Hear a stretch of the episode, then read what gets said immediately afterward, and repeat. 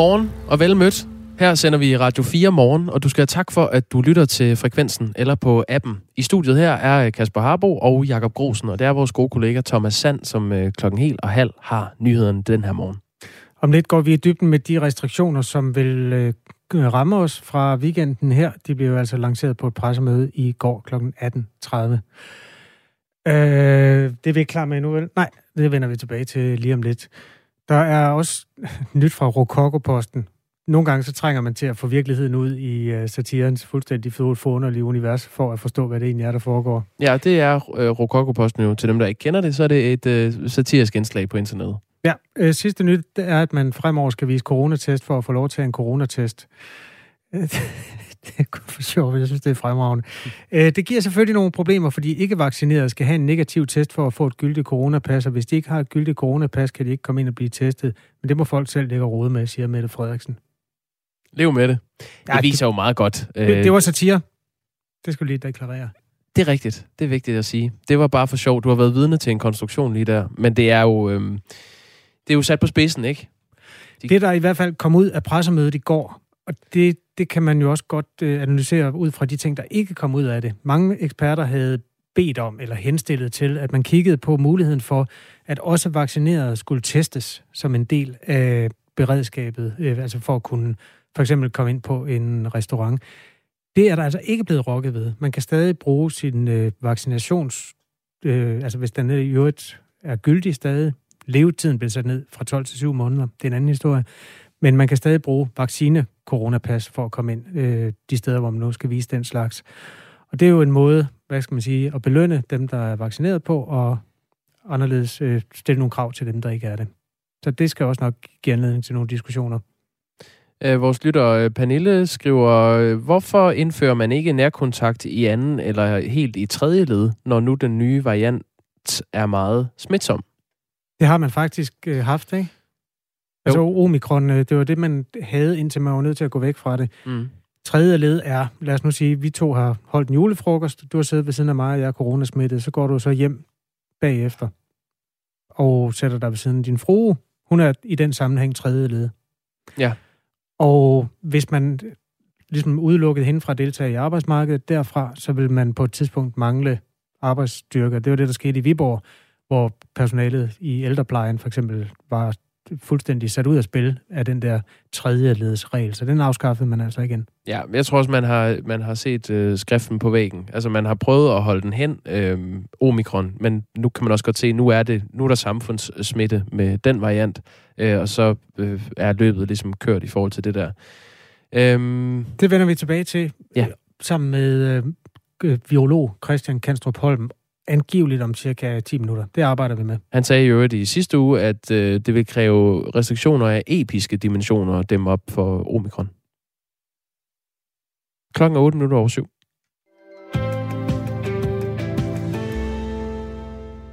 Klokken 9 skal statsminister Mette Frederiksen afhøres i Mink-kommissionen i retten på øh, Frederiksberg. Mink-kommissionen er ved at undersøge forløbet i begyndelsen af november sidste år, hvor regeringen besluttede at øh, slå alle mink ihjel i Danmark. Og det var noget, der senere viste sig ikke at være lovhjemmel til. Mette Frederiksen har så tidligere udtalt, at hun fandt ud af, at der ikke var lovhjemmel den 8. november. Det var samme dag, som det kom ud i offentligheden, og fire dage efter pressemødet. Thomas Larsen er politisk redaktør her på Radio 4. Godmorgen. Godmorgen. Hvor atypisk er det, at en øh, statsminister skal afhøres i sådan en kommission som øh, den, det er meget atypisk. Jeg vil sige, det er en ekstraordinær øh, situation, og derfor kan man også være stensikker på, at det er en afhøring eller krydsforhør, som vil blive fuldt af et massivt presseopbud øh, i, i dag, og vi vil selvfølgelig også følge med i, hvad statsministeren siger her på radioen, her på Radio 4. Men altså, det er meget specielt, at hun skal øh, stille sig op foran nogle forhørsledere, og så skal igennem formentlig en meget udmavende og meget detaljeret udspørgning. Og det hele skyldes jo selvfølgelig, at baggrunden jo også er ekstraordinær. Det skal vi lige huske. Det er en af de største, mest dramatiske, mest omkalfatrende beslutninger, som øh, Mette Frederiksen og resten af regeringen tog, da de jo for et år siden øh, besluttede, at, at minkene i Danmark skulle slås ihjel, og vi så så den her enorme aflivelsesaktion. Og det, der jo så kom oven i sagen, det var, at det så gik op for regeringen undervejs, øh, at man rent faktisk ikke havde lovhjemmel til det, at man ikke havde lovgrundlaget på plads. Så på alle lederkanter, så er det her en ekstraordinær sag. Hvor alvorligt er det for statsministeren? Man kan jo sige, at i yderste konsekvens, så kan det her ende med, at statsministeren må i rigsretten. Altså det er jo rent faktisk noget af det, der skal afklares af den grænsningskommission, som sidder med hele øh, Mink-sagen. Øhm, så på den måde, så kan konsekvenserne altså gå hen og blive endda altså meget alvorlige og meget vidtrækkende for statsministeren. Hvis vi så skal se sådan lidt øh, politisk på situationen her og nu, så vil jeg sige, at, øh, at der mener jeg så heller ikke, at øh, statsministeren er i nærheden af at, at være i, i den situation. Og det skyldes groft sagt to ting. Øh, for det første, når vi ser på de afhøringer, der allerede har været i gang gennem nogle tid, så er det ikke sådan, at den her rygende pistol, som man kalder det, altså at der er dukket nogle fældende beviser op mod statsministeren. Det er der endnu ikke. Det er i hvert fald alle dem, der følger sagen meget nøje, og det er de enige om. Øh, men det er den ene, det er den ene øh, ting, øh, kan, kan man sige. Og den anden ting, det handler jo selvfølgelig også om, hvordan står tingene på Christiansborg, hvilken opbakning eller mangel på samme har statsministeren der. Og der skal altså en hel del til at få støttepartierne til at sende statsministeren i retning af en rigsret og der er vi slet ikke endnu.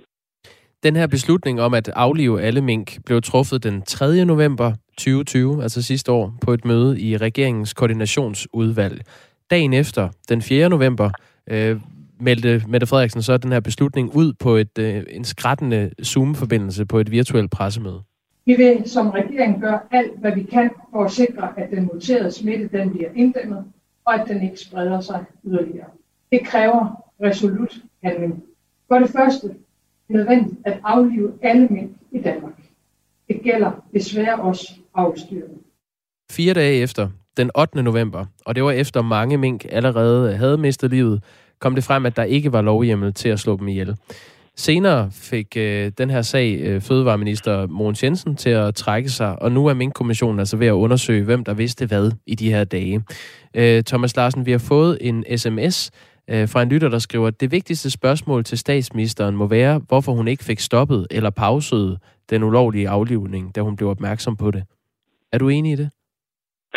Altså, det er jo noget af det, man øh, også er i gang med at afklare. Altså, hvor hurtigt reagerede øh, selve øh, regeringen og også øh, statsministeren, og det er noget af det, vi også kommer til at, at høre om i dag i forbindelse med det krydsforhør, som, øh, som statsministeren skal igennem. Øhm, så så det, det er, det er en, en god pointe, der kommer fra vores lytter her. Mette Frederiksen har jo selv sagt tidligere, at de besluttede at aflive alle mink på baggrund af en risikovurdering fra øh, Statens Serum Institut. Og de var bekymrede for, at øh, mutationer fra mink ville få betydning for e-, effektiviteten af en kommende vaccine. Øh, hvorfor er det så alligevel blevet en, en dårlig sag for Mette Frederiksen politisk?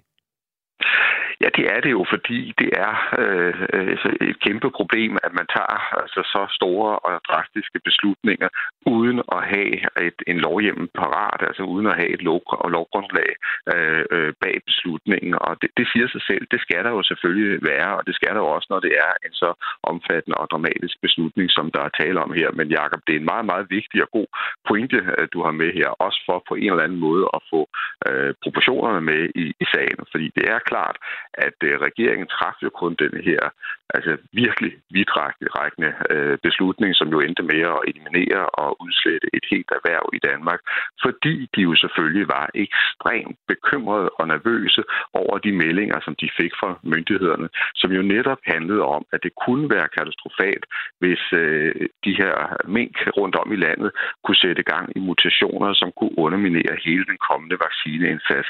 Og der skal vi jo altså også huske på, at der var myndigheder, der brugte det her skrækkelige navn, vil man sige i dag. Altså Wuhan, øh, de advarede om, at øh, Danmark kunne risikere at blive sådan et, et øh, smitteepicenter, øh, som øh, også kunne, øh, kunne skabe problemer for, for resten af verden.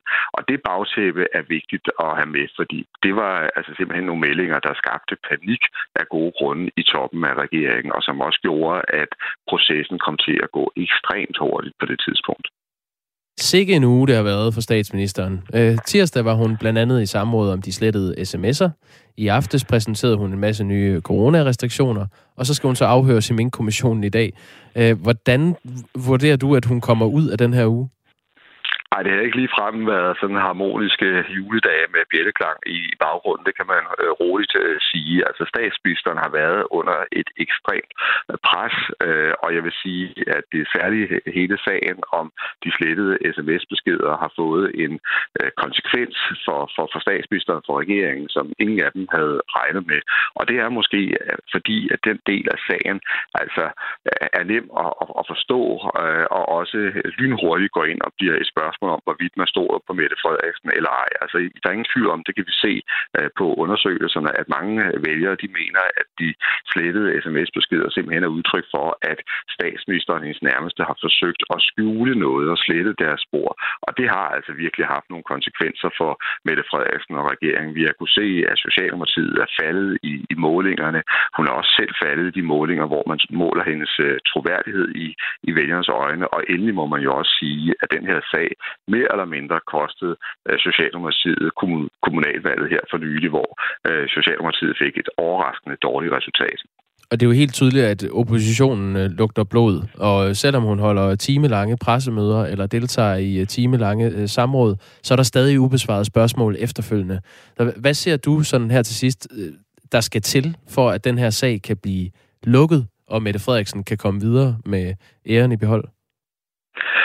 Ja, først og fremmest så er det meget vigtigt for hende, at, øh, at hun har gode forklaringer, øh, når hun møder op til øh, forhøret i, i dag, og der ikke opstår nye øh, sprækker, og der ikke opstår øh, ny øh, tvivl. Altså hun skal overbevise øh, selve udspørgerne, men i virkeligheden også medierne og resten af befolkningen om, at hun netop altså, ikke sad med øh, en viden, der ikke er kommet frem, at hun ikke var klar over det her med, at der ikke var lovhjemmel. Altså det skal hun virkelig øh, kunne, kunne overbevise folk om, at, at, at sådan forholdt det sig. Altså hun vidste rent faktisk ikke, at der ikke var lovhjemmel til at tage den meget dramatiske øh, beslutning. Det bliver, det bliver kernen i det. Og når det handler så om de slettede sms-beskeder, der må man nok sige, at det er sådan i politik, at man kan miste troværdighed meget hurtigt, og det til lang tid at opbygge den. Og det, hun kommer til at kæmpe med i den kommende tid, det er i virkeligheden så at få genopbygget den troværdighed, hun har tabt i mange vælgeres øjne. Tak for analysen, Thomas Larsen. Selv tak. Vores politiske redaktør her på Radio 4. Klokken er 18 minutter over syv.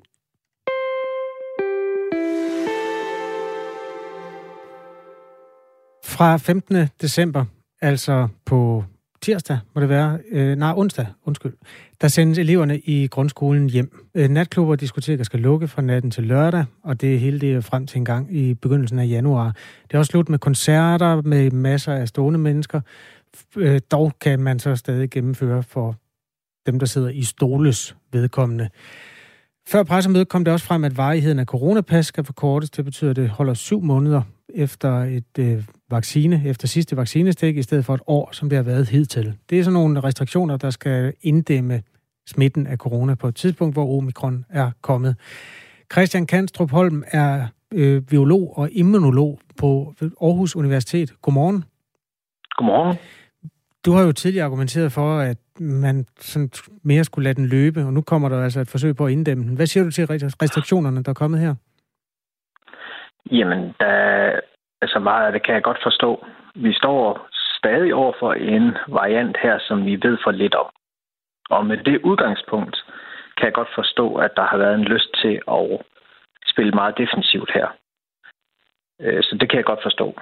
Men er det meget det defensivt? Øh, det er jo ikke den totale nedlukning af samfundet. Nej, det er det ikke, men det er det jo for nogle mennesker, der bliver meget, meget hårdt ramt her. Øh, og igen skal det gå ud over børnene her. Det virker som om, at det er et go-to-våben efterhånden for politikerne at, at lukke skoler ned. Nå, det virker som om, at du synes, det er meget, meget yderliggående at, at lukke skolerne i det, det bliver så et sted mellem en og to uger. Ja, det er rigtigt nok. Det lyder ikke af så meget. Øh, men som du også kunne høre, så var der ikke nogen garanti for, at de blev åbnet igen. Øh, så vi står egentlig nærmest i samme situation, som vi gjorde sidste år.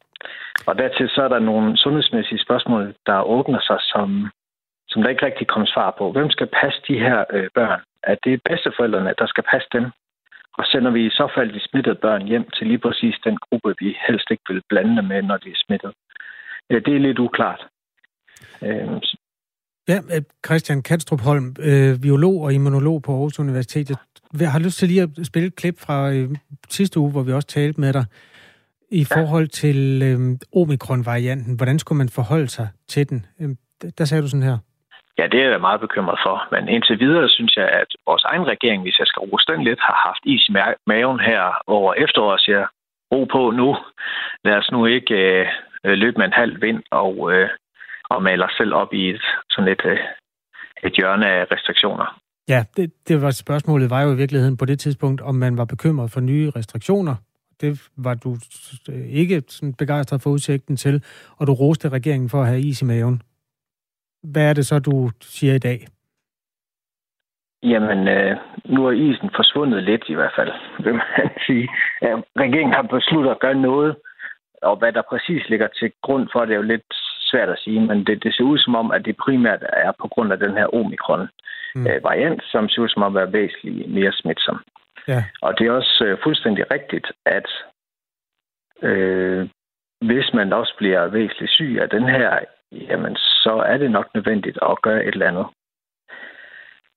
Men heldigvis så ser det altså stadigvæk ud som om, at det er meget milde symptomer. Nu kan jeg se, at EU's øh, Center for, eller svarende til Pandemicenter i EU, de har registreret nu den her variant i 21 lande i EU og 34 lande uden for EU, mm. men ikke rapporteret et dødsfald endnu. Så hvad kan man sige, det peger heldigvis i en positiv retning her.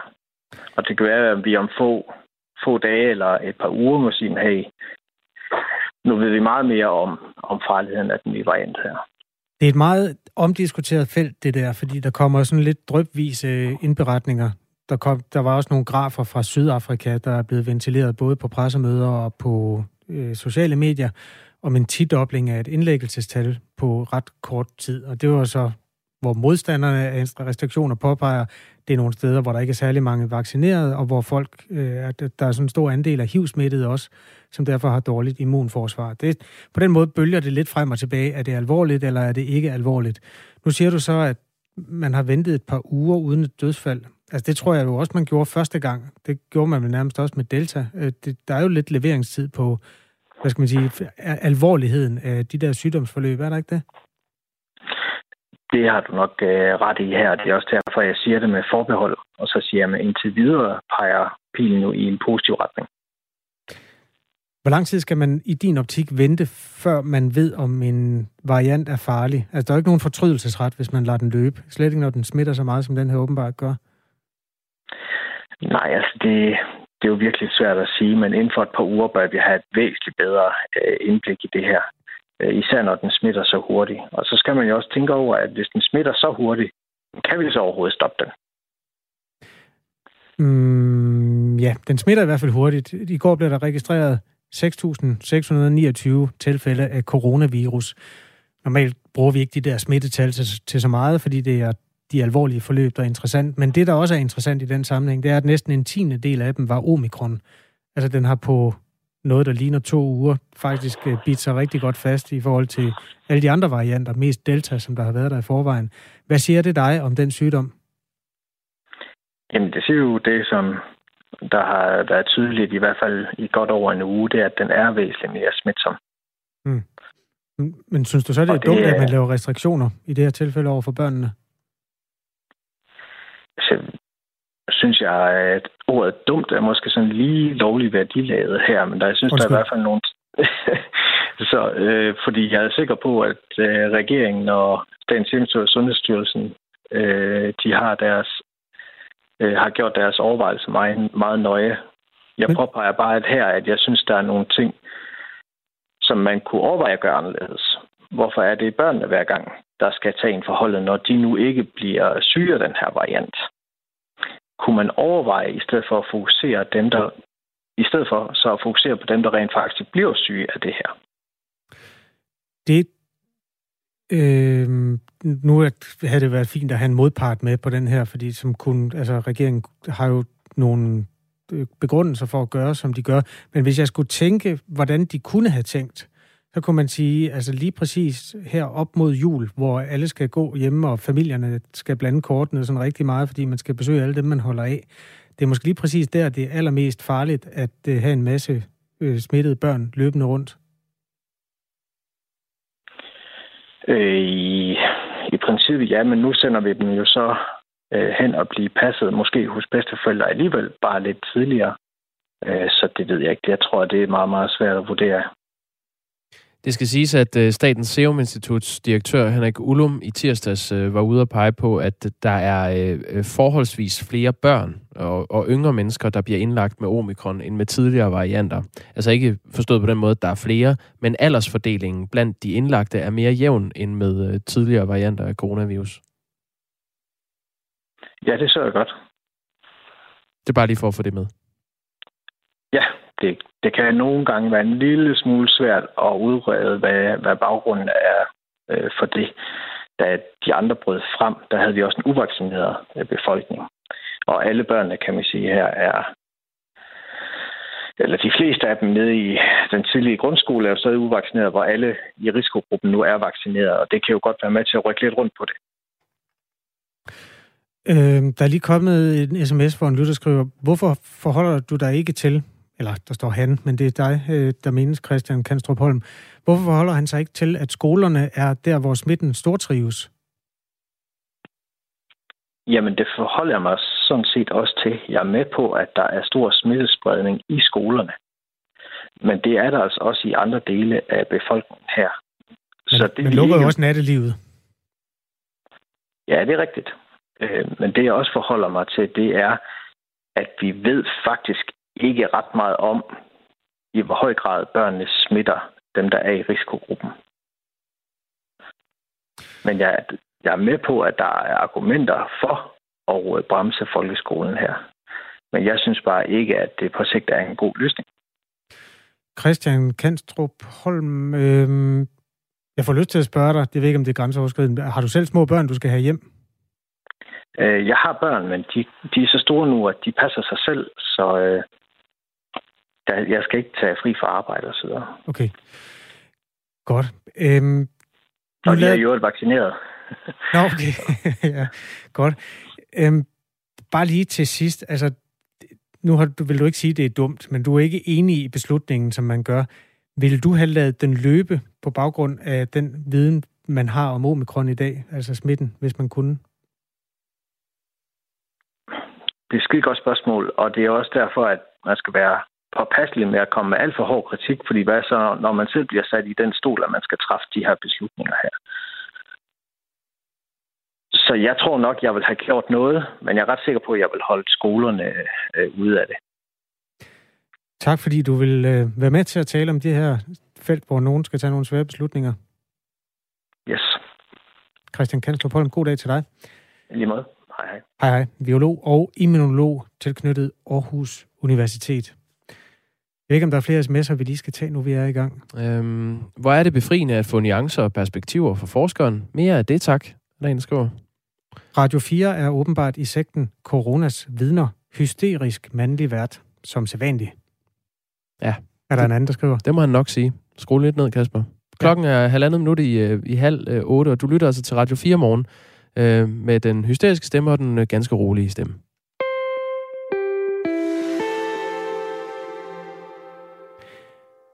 Øhm, der er flere af vores lyttere, der minder om, at der er et menneske, som har fyldt rigtig meget i dansk idræt, der ikke er her længere. Målmand og øh, målmandstræner Lars Høgh døde i går i en alder af 62 år. Vi kommer til at øh, komme omkring den historie lidt senere her i Radio 4 morgen. Jeg vil lige spille et klip. Så jeg ringer til min læge, da jeg kører hjem i bilen. Han sætter mig straks på sygehuset. Jamen, fire dage efter får jeg så beskeden af, at det er bare noget rigtig måde. Alle mennesker har prøvet at sige, hvad hvis jeg får kraft, og tænke den i, til ende. Ikke? At man er ikke klar over, hvordan man reagerer. Og, og det er faktisk det, jeg har været mest øh, overrasket over i mig selv, at der kom en underlig følelse af frihed, øh, som jeg ikke havde forventet overhovedet, vi være der. Jeg var 100% sikker på, at jeg blev angst, men jeg, jeg har ikke været angst på noget tidspunkt, og jeg er sindssygt taknemmelig for det, for det har jo givet mig en frihed til at kunne, øh, hvad skal man sige, takle det på min egen måde. Taknemmeligheden blev jo også en vigtig del i alt det her. Fordi det medfører nogle, hvad skal man sige, nogle tilfredshedstanker og noget tilfredshedsfølelse, er du også taknemmelig. Det er fra et reklamespot, som forlaget Lindhardt og Ringhoff lavede i forbindelse med udgivelsen af bogen. Der er, en antal, der er antal på alt, øh, skrevet af Lars Høgh i samarbejde med forfatteren Jakob Kvist. Vi mindes Lars Høgh lidt senere her i Radio 4 morgen. Nu er der nyheder. Klokken er halv otte.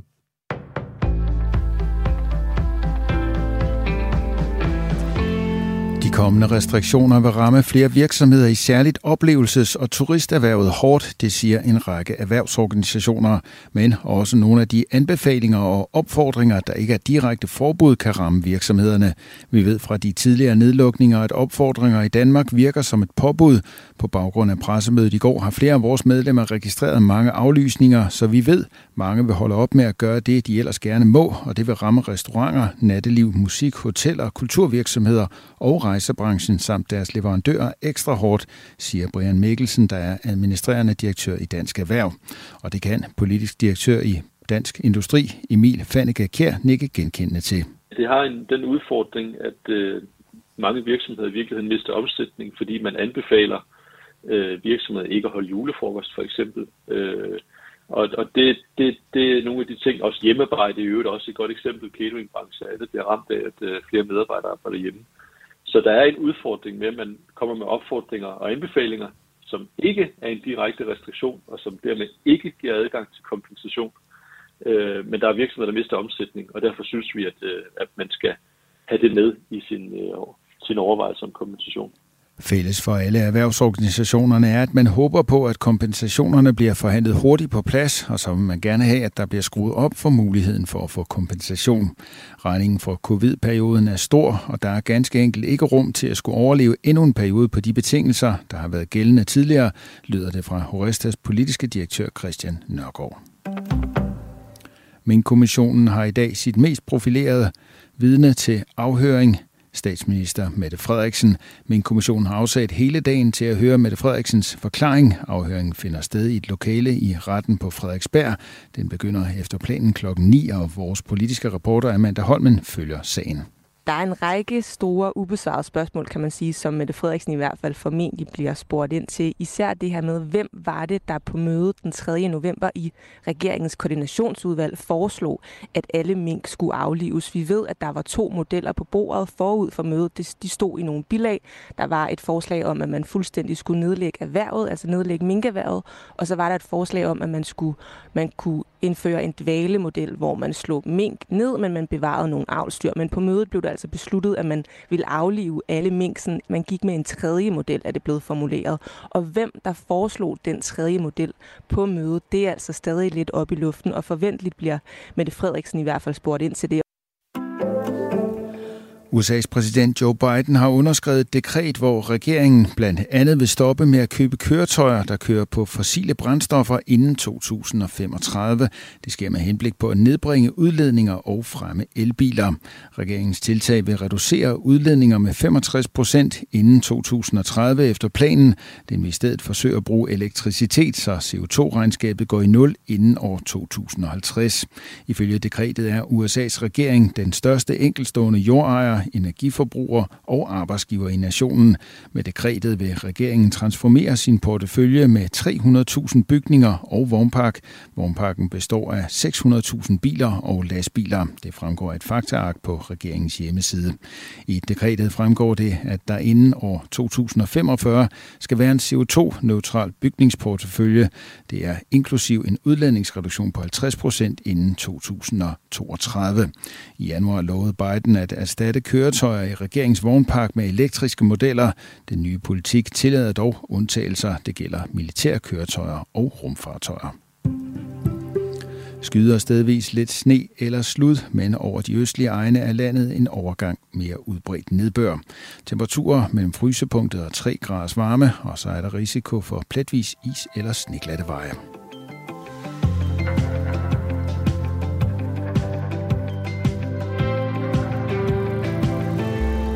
Det var meget rørende at høre lige præcis det, Lars sagde der. Fuldstændig det samme hørte jeg fra min bedstefar.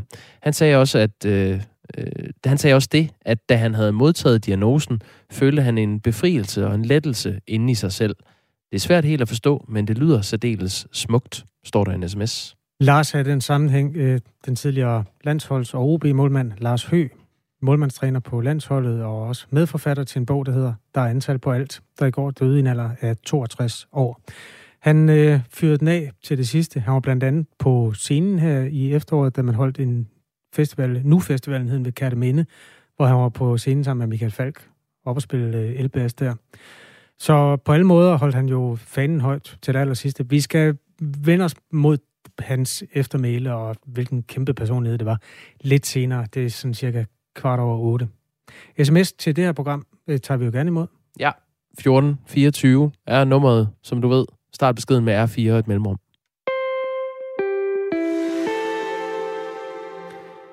En køretur på omkring to timer fra Malmø i Sverige og mod nordøst, der ligger byen Kallinge. Her går hundredvis af mennesker rundt med høje værdier af de giftige PFAS-stoffer i deres krop.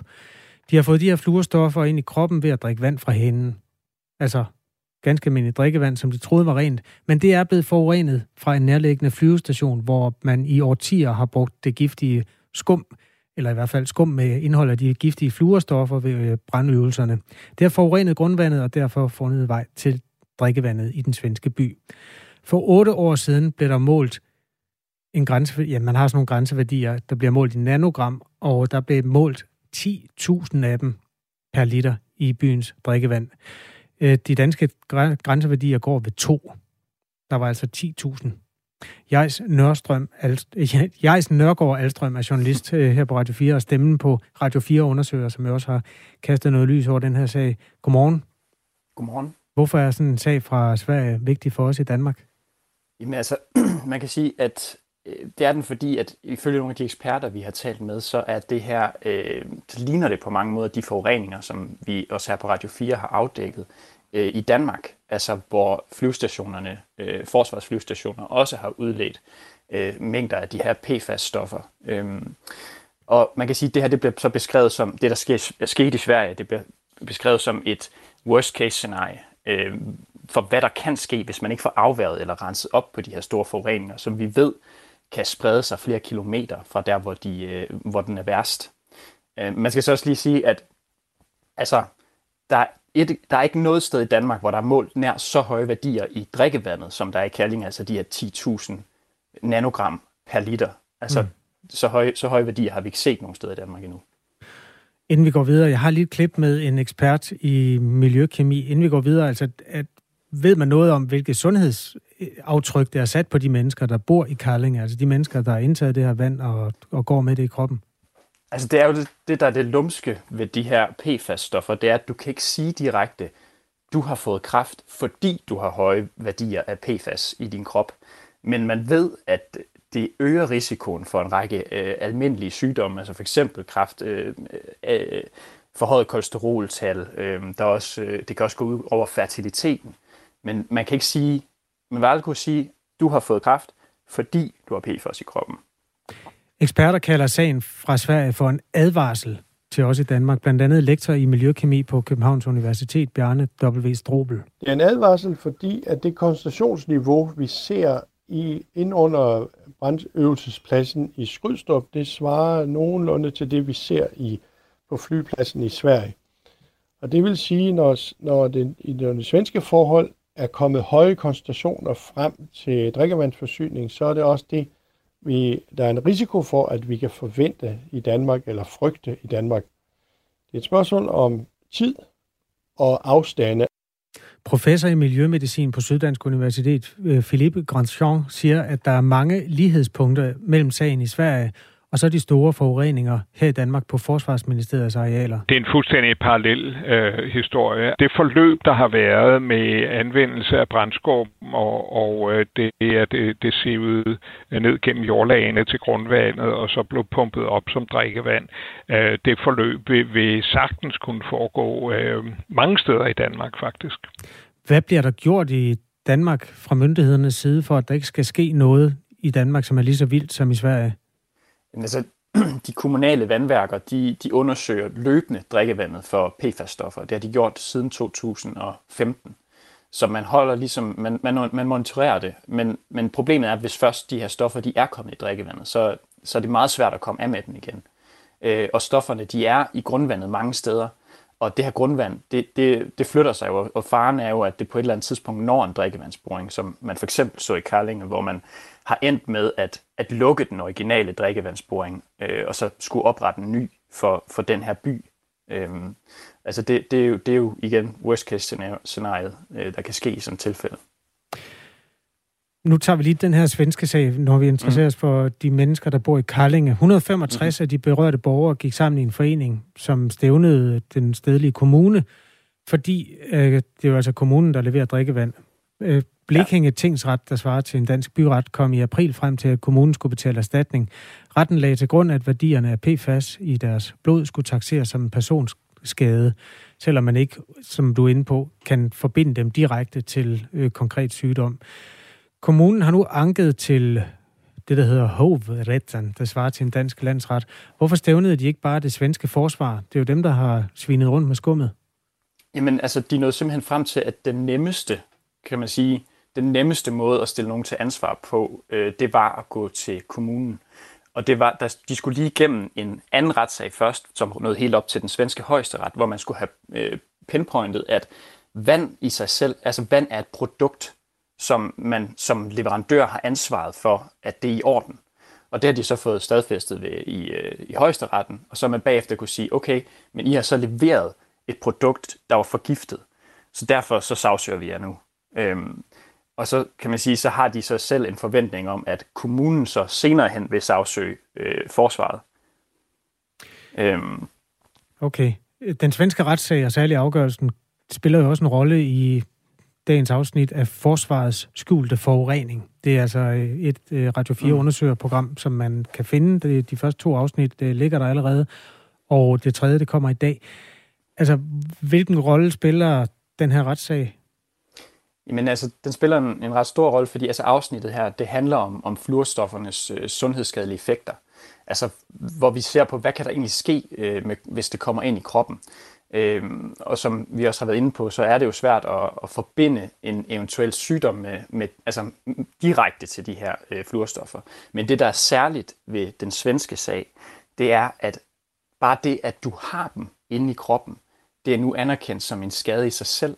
Og man kan sige, hvis så de vinder igen i hovedretten, og, øh, og så, øh, altså det, der svarer til landsretten, og så hvis det bliver anket helt op i højesteret, så kan det jo godt danne præcedens for, hvordan man øh, håndterer de her sager rundt omkring i, i Europa i hvert fald. Det sagde øhm, Nå, undskyld, jeg afbryder. Mm, nej, kom bare. Jamen, det var egentlig for at runde dig af, men er der noget, mm. vi skal have med til sidst? Øh, jamen altså, vi sender her øh, i dag øh, 13.05, men man kan også øh, podcast programmet allerede her fra, fra morgenstunden. Godt. Øh, find os på Radio 4's hjemmeside, eller det sted, hvor du henter podcast. Øh, jeg, Nørgaard Alstrøm, er journalist, og med til at lave de her Radio 4 undersøgerprogrammer. Tak fordi du var med her. Jeg siger tak.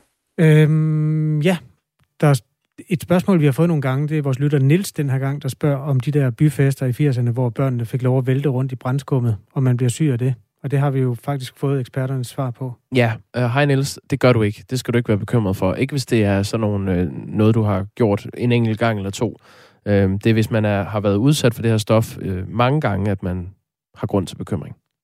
Klokken er 7.43. Det her er Radio 4 morgen med Jakob Grosen og Kasper Harbo. I aftes præsenterede statsministeren nye restriktioner for at dæmme op for en stærkt stigende coronasmitte. Flere af restriktionerne gælder allerede fra i morgen, fredag den 10. december, og de rammer blandt andet nattelivet. Natteliv og diskoteker lukkes. Det samme gør de steder, hvor der afvikles koncerter og lignende med mere end 50 stående publikummer indendørs. Der indføres krav om mundbind, når du står op på indendørs serveringssteder – Derudover skal både indendørs og udendørs serveringssteder holde lukket fra kl. 24 frem til kl. 5 om morgenen. Og i det samme tidsrum, altså om natten, der forbydes salg af alkohol i butikkerne. Rune Bak er indehaver af East End og Tobaksfabrikken i Holstebro, som er natklubber, og formand for Restauratørforeningen i øh, Holstebro. Godmorgen. Godmorgen.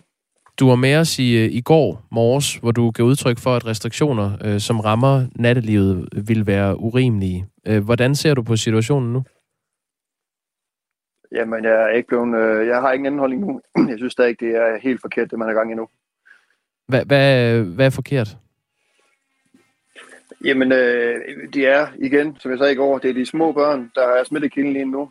Tag give den anden der, i stedet for at, at begynde at lukke samfundet ned igen. Jeg ved godt, at vores kære statsminister ikke vil kalde det for nedlukning, men det er i hvert fald definitivt det, der er sket for os, at vi er lukket ned. Øh, jeg synes, det er så forkert. Øh, vi har en masse unge mennesker, som har øh, taget vaccinen og så videre, som, som, som man har motiveret igennem, eksempelvis at kan gå ud og hygge sig, både biografer og natklubber og restauranter. Øh, og, og nu fjerner man simpelthen øh, den mulighed øh, for dem. Altså motivationen, den, den, den, den bliver ikke større, tænker jeg ikke herfra. Det er altså nattelivet, øh, eksempelvis diskoteker, som skal lukke helt ned, og det træder i kraft klokken midnat øh, natten til lørdag, altså 00 øh, lørdag, så skal man lukke og forblive lukket. Øh, forbud mod salg af alkohol er mellem klokken øh, 0 og 05 på barer og restauranter og i butikker. Og desuden øh, genindføres øh, kravet om mundbind på serveringssteder, medmindre man sidder ned. Så er der forbud mod koncerter med over 50 øh, stående gæster. Det anbefales, at man dropper øh, firma julefrokoster. Øh, og så er der det, nu nævner du børnene. Øh, skolebørnene bliver sendt hjem fra den 15. december til og med den 4. januar. Og så vil der blive tilbudt nødpasning, og børnene vil, så vidt det er muligt, blive øh, fjernundervist. Og også efterskoleelever bliver sendt hjem på en forlænget juleferie fra den øh, 19. december og så til og med den 7. januar. Så nu hvor det både er nattelivet, men sådan set også skolerne og børnene, der bliver ramt, øh, er, det, er det så ikke, en, som du ser det, en, øh, et nødvendigt tiltag, at der sættes ind på alle de områder, hvor smitten mest effektivt kan inddæmmes?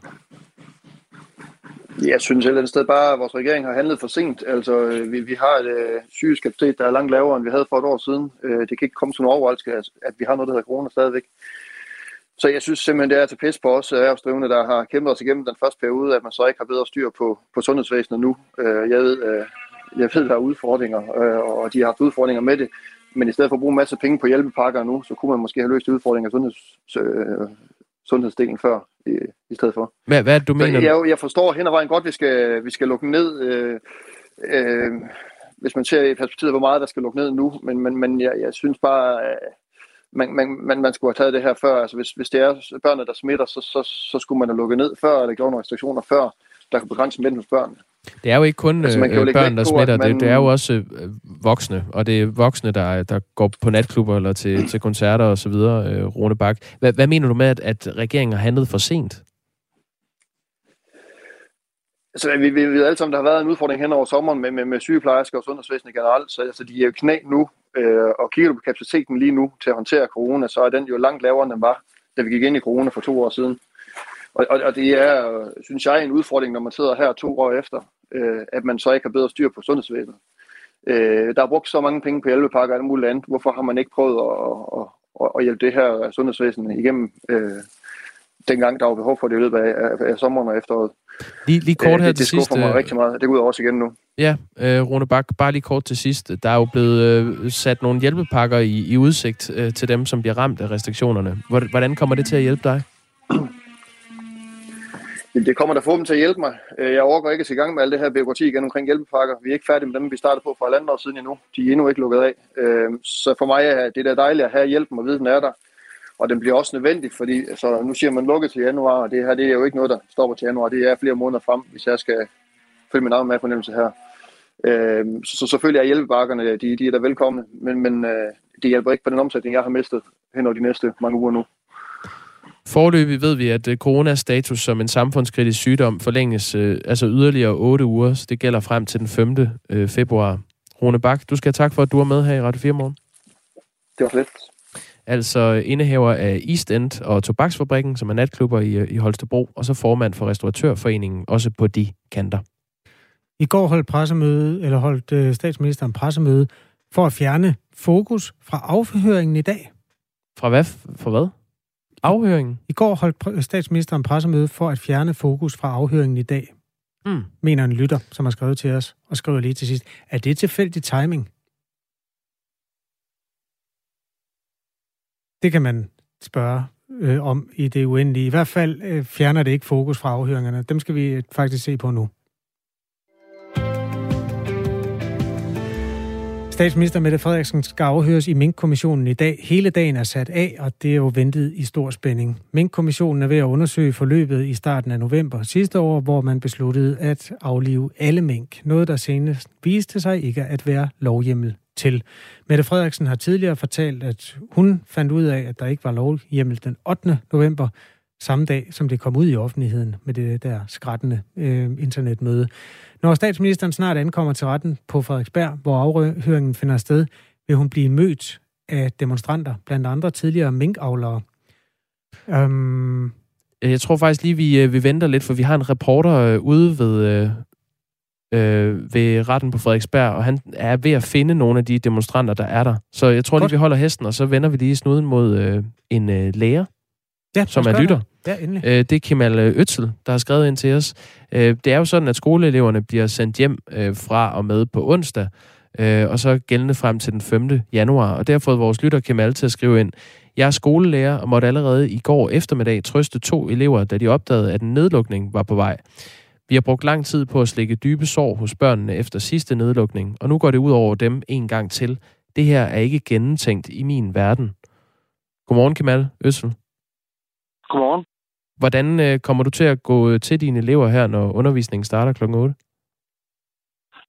Ja, men altså det første, jeg kommer til at sige til dem, det er nok, at, de, øh, at jeg ikke ved ret meget mere end dem lige nu, fordi at øh, ledelsen har ikke øh, skrevet noget ud endnu. Så jeg ved ikke, hvad der kommer til at ske sådan helt i praksis, øh, om, om de skal hjem.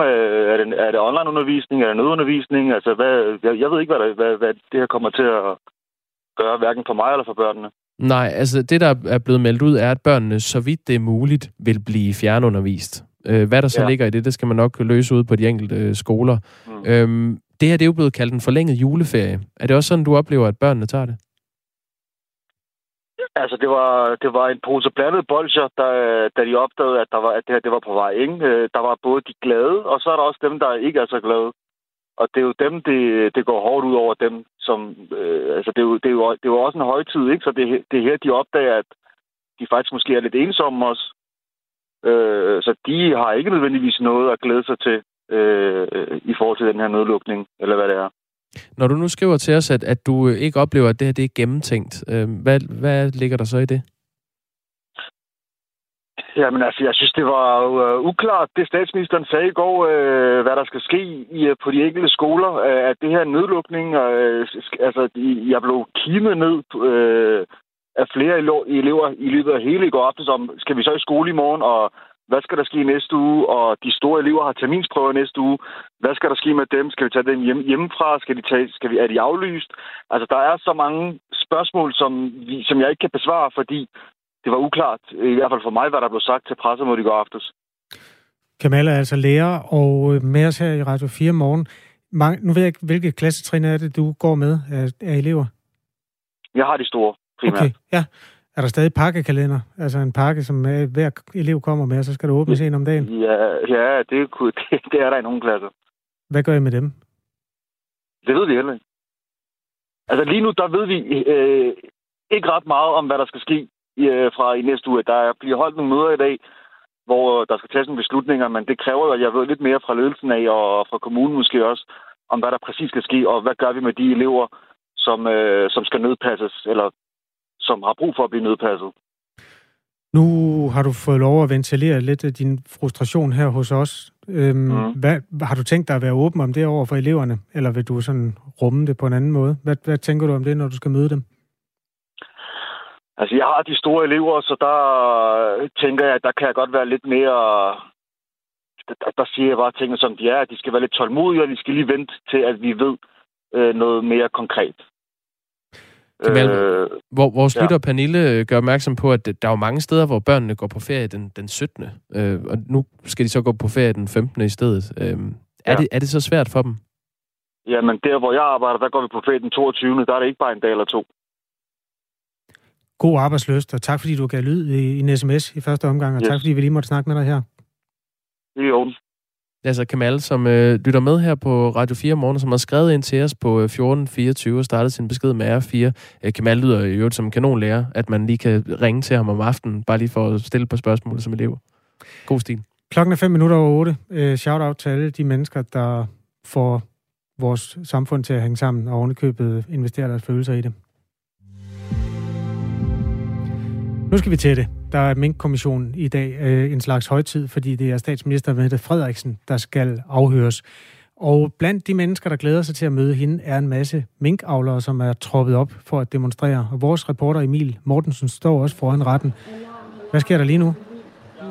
Lige nu, der er der øh, gang i den, vil jeg sige. Der er en, en, en traktor med en uh, trailer på, hvor der blandt andet står, uh, regeringen glemte folkeretten på, på et af skiltene, der står genstart demokratiet. Uh, og så er der en uh, soundbox med nogle Men in Black fyre, der spiller et uh, remix, jeg tror, vi kan, kalde, uh, kalde Lev med det, eller noget af den stil.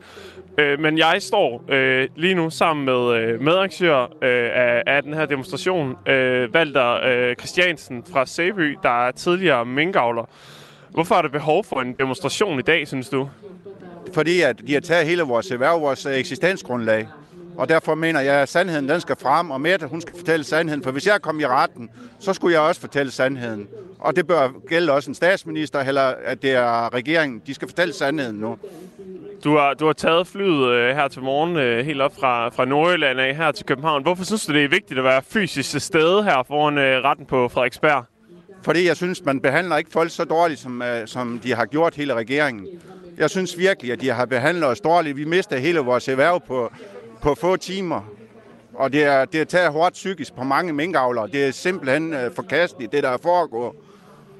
Og det er sådan, Valder, du havde en, øh, en farm sammen med din far og bror på 36.000 mink. Øh, og den lå i en specifik zone, hvor der allerede i oktober blev besluttet, at der skulle slås øh, mink ned. Og det var der faktisk øh, lovhjemmel til. Øh, det var uden for, for de her zoner, der, der, øh, der ikke var lovhjemmel til. Hvad, hvad er det helt konkret, du mener, at regeringen har gjort forkert i den her sag om aflivning af, af alle mink? De har ikke lyttet til os minkavler, de har ikke lyttet til Fødevarestyrelsen, de har ikke lyttet til dyrlægen, de har ikke lyttet til forskeren. Og hvis det er normalt, man gør det, så, så vil man lytte til folk. Og det er det, der gør mig lidt sur og bitter. For jeg er meget bitter på, på den måde, de bliver blevet behandlet på. Beslutningen om at aflive, øh, aflive Alming, den blev truffet efter en vurdering fra Statens Serum Institut, hvor der stod, at det havde en betydelig risiko for folkesundheden, øh, hvis man havde fortsat havde, havde mink. Og der var den her bekymring om, at, øh, at der kunne opstå en ny coronamutation, og at Nordjylland så kunne ende som det nye, det nye Wuhan. Kan du ikke se, at øh, man handlede under et, et vist tidspres, og man var, man var nødt til at gøre noget, fordi konsekvenserne kunne være store? Ja, men man står jo ikke ind og, og så slår minken. Det var to måneder før, der var kloster 5. Og så slår man først to måneder senere ihjel, og så begynder at så sige, at der er kloster 5. Det er det, der gør mig sur. Fordi det er ikke noget fagligt grundlag for det, der er sket. Okay. Men, men, men det er vel, der er vel et fagligt grundlag, når man handler efter, efter hvad Statens Serum Institut siger. Det er vel en af de myndigheder, der skal, der skal vurdere, om der er et fagligt grundlag. Jo, men når man ikke lytter til dyrlæger, man ikke lytter til forskere, der har forstand på at minkavler, så går det lige så galt, som det har gjort her ved minkavlen. Tak for det, øh, Valder Christiansen. Nu, øh, nu kan jeg sige, der, der fortsætter øh, de helt store øh, presseopbud, og øh, jeg tror snart ikke, at, øh, at pressen eller, eller demonstrationen ligger på ørenled for, for at leve med det remix, der brager ud her på Frederiksberg sådan en tidlig morgen. Ja, øh, hvor vores reporter øh, Emil Mortensen altså også er med. Vi følger selvfølgelig meget interesseret med i den sag, fordi det er en slags hovedperson, Mette Frederiksen, der skal afhøres i dag. Ja, må ikke, der kommer en gennemstilling mere til Emil. Øhm, kan vide, om nogle politikere fra Blå Blok dukker op i traktorer, spørger mig hjemme på sms'en. Øh, på svensk tv siges det, at det i dag bliver Mette Frederiksen grillet, oplyser vores lytter Løstrup, som altså kan tage svensk fjernsyn. Nå, er I grillet? Øhm, Hej, hvorfor siger I, at der ikke var lovhjemmel for minkaflivningen? Ifølge paragraf 30 styk 2 og bla bla bla, sådan et øh, lovmæssigt øh, klip, en lytter, der hedder Tina, skriver ind. Øh, Hej Tina, der var øh, lovhjemmel til at slå mink ned på de, øh, de farme, hvor der var smittet mink, og dem i smittezonerne. Altså de farme, der lå rundt om i en øh, øh, x antal kilometers øh, omkreds. Men dem uden for zonerne, i det man vurderede var zone 3, altså som lå øh, langt væk fra de, de besætninger, hvor der var smittet mink, dem havde man ikke lovhjemmel til at slå ihjel. Uden at tage stilling til, om noget som helst øh, omkring den mænksag, så vil jeg sige, at jeg kan godt huske stemningen af, at nu kom der en ny variant, hvor bange man var, hver gang det ord blev sagt. Øhm, Danmark det, kunne blive det nye Wuhan. Ja, og der blev også rykket på det. Øh, for hurtigt viste det sig så. Hvem der vidste hvad, hvornår det vil komme frem i løbet af den her retssag, håber vi i hvert fald øh, på. Følg med i nyhedsstrømmen her på Radio 4. Ja, som øh, fortsætter nu med vores øh, dygtige nyhedsvært Thomas Sand klokken er 8.